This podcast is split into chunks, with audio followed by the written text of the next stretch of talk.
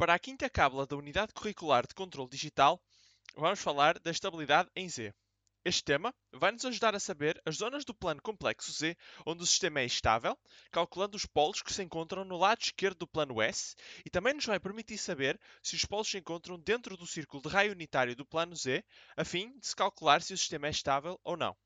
Para tal, é necessário sabermos o conceito de lugar de raízes, que corresponde à representação das raízes da equação característica do sistema, de forma a apresentar conclusões sobre a sua estabilidade.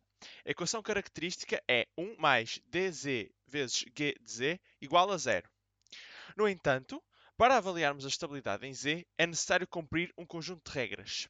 Em primeiro, será necessário representar no gráfico imaginário real os polos e zeros da função de transferência g de z em malha aberta. Em segundo, o número de ramos do lugar de raízes é igual ao número de polos da função g de z.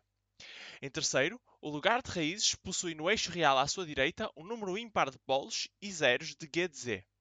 Em quarto lugar, os ramos começam nos polos e terminam nos zeros finitos ou infinitos de g de z.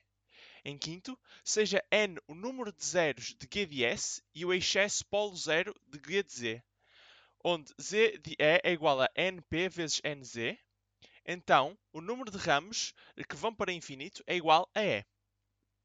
Em sexto lugar, o lugar de raízes é simétrico em relação ao eixo real. Em sétimo, os ramos que vão para infinito fazem no segundo assíntotas cujo ângulos φq com o semi-eixo real positivo são dados por φ de q é igual a 2q mais 1 sobre e vezes 180 graus, onde q é igual a 0, 1, 2, qualquer número inteiro.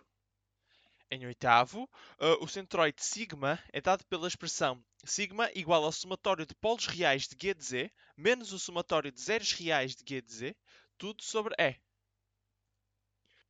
Por último, em nono, os pontos de dispersão ou convergência de ramos no eixo real correspondem a mínimos ou máximos de k e podem ser calculados resolvendo derivada de k em ordem a z é igual à derivada de menos 1 vezes g de z em ordem a z, que é igual a zero.